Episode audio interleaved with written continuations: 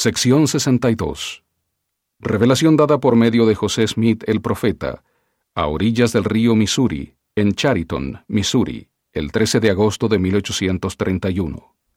Historia de la Iglesia, tomo 1, de la página 205 a la 206. En ese día, el profeta y su grupo, que viajaban de Independence a Kirtland, encontraron a varios élderes que se dirigían a la tierra de Sión, y después de saludos gozosos, el profeta recibió esta revelación. Versículos del 1 al 3. Los testimonios quedan escritos en los cielos. Del 4 al 9. Los élderes deben viajar y predicar según su juicio y conforme los dirija el Espíritu. He aquí, escuchad, oh élderes de mi iglesia, dice el Señor vuestro Dios, sí, Jesucristo, vuestro intercesor, que conoce las flaquezas del hombre y sabe cómo socorrer a los que son tentados. Y de cierto, mis ojos están sobre los que todavía no han subido a la tierra de Sión. Por tanto, vuestra misión no se ha cumplido aún.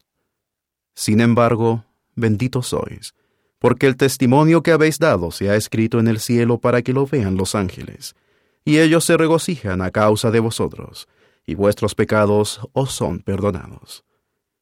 Y ahora, continuad vuestro viaje, congregaos en la tierra de Sión, y efectuad una reunión y regocijaos juntos, y ofreced un sacramento al Altísimo. Y entonces podréis volver para testificar sí, ya sea juntos o de dos en dos, como os parezca bien. A mí me es igual.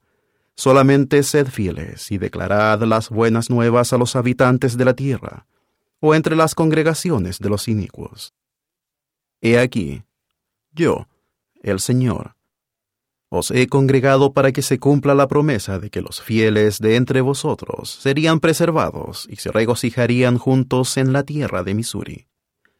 Yo, el Señor, prometo a los fieles y no puedo mentir. Yo, el Señor, estoy dispuesto, y si alguno de vosotros desea ir a caballo, o en mula, o por carro, recibirá esta bendición, si la recibe de mano del Señor con un corazón agradecido en todas las cosas. Queda en vosotros hacer estas cosas según vuestro juicio y las indicaciones del Espíritu. He aquí, el reino es vuestro, y estoy siempre con los fieles. Así sea. Amén.